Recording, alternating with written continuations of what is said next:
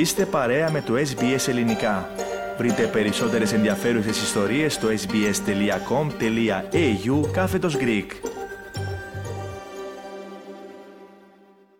Να περάσουμε όμως τώρα στο επίκαιρο θέμα μας. Παραλίγο πολύ νεκρή τραγωδία σε αεροδρόμιο της Ιαπωνίας μετά τη σύγκρουση αεροσκάφους που μετέφερε 379 επιβαίνοντες ανάμεσά τους και Αυστραλούς με αεροπλάνο της Ιαπωνικής Ακτοφυλακής. Για το δυστύχημα στο αεροδρόμιο Χανέντα του Τόκιο κατά το οποίο σκοτώθηκαν πέντε άτομα. Θα συζητήσουμε τώρα με τον Στέργο Καστελωρίου, ο οποίος παραμένει μαζί μας στον ραδιοθάλαμο. Στέργο, τι γνωρίζουμε για τις συνθήκες του δυστυχήματος; Αλέξανδρε, βίντεο που προβλήθηκαν στον δημόσιο ιδιωτικό φορέα NHK παρουσιάζουν το αεροσκάφος Airbus A350 της Japan Airlines να τυλίγεται στις φλόγες στην πίστη του αεροδρομίου λίγο πριν από τις 6 το απόγευμα, τοπική ώρα είχε προηγηθεί σύγκρουση με αεροσκάφος της ακτοφυλακής, κατά την οποία σκοτώθηκαν πέντε από τα έξι μέλη του πληρώματος του μικρότερου αεροσκάφους.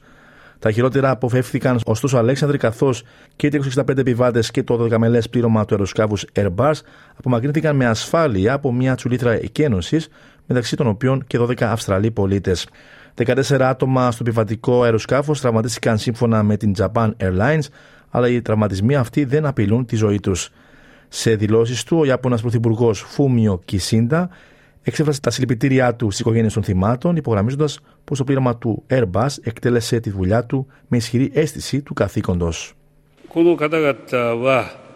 These people who have passed away had carried out their jobs with a strong sense of duty and responsibility for the disaster stricken areas and victims. This is a very unfortunate incident, and I would like to offer my sincere condolences while expressing my respect and gratitude for their sense of duty. Δήλωσε το αεροπορικό δυστύχημα έκανε Αλέξανδρο και ο Αυστραλό Πρωθυπουργό Άνθονι Αλμπανίζη, τονίζοντα πω όλοι οι Αυστραλοί επιβάτε είναι ασφαλεί και καλά στην υγεία του. Tragically, there was a, a plane crash at Haneda Airport uh, in Tokyo.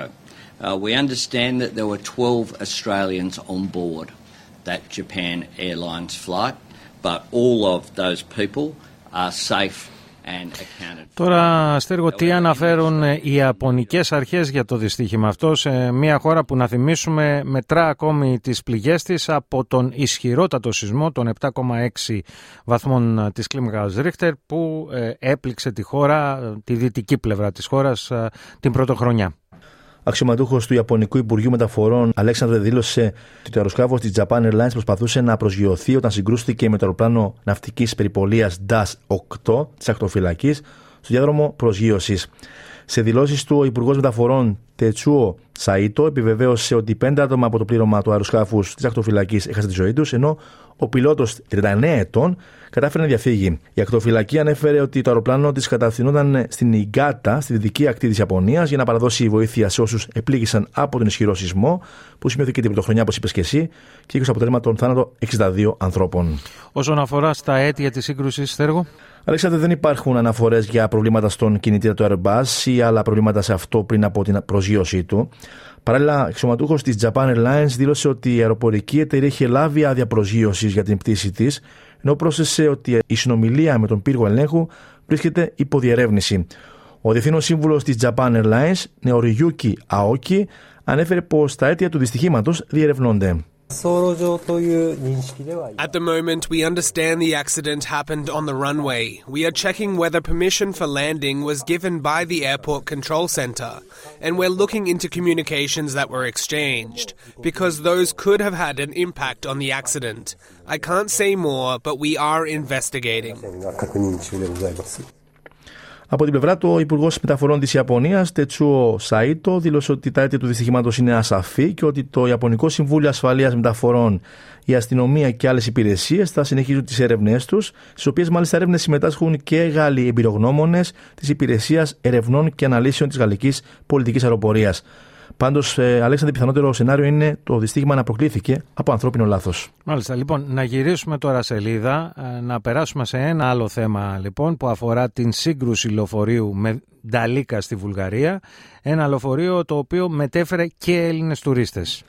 Σωστά, Αλέξανδρε. Το τροχαίο ατύχημα σημειώθηκε χθες, λίγο μετά τις 12 το μεσημέρι τοπική ώρα, όταν λεωφορείο με εκδρομή συγκρούστηκε με Νταλίκα και βγήκε από τον δρόμο.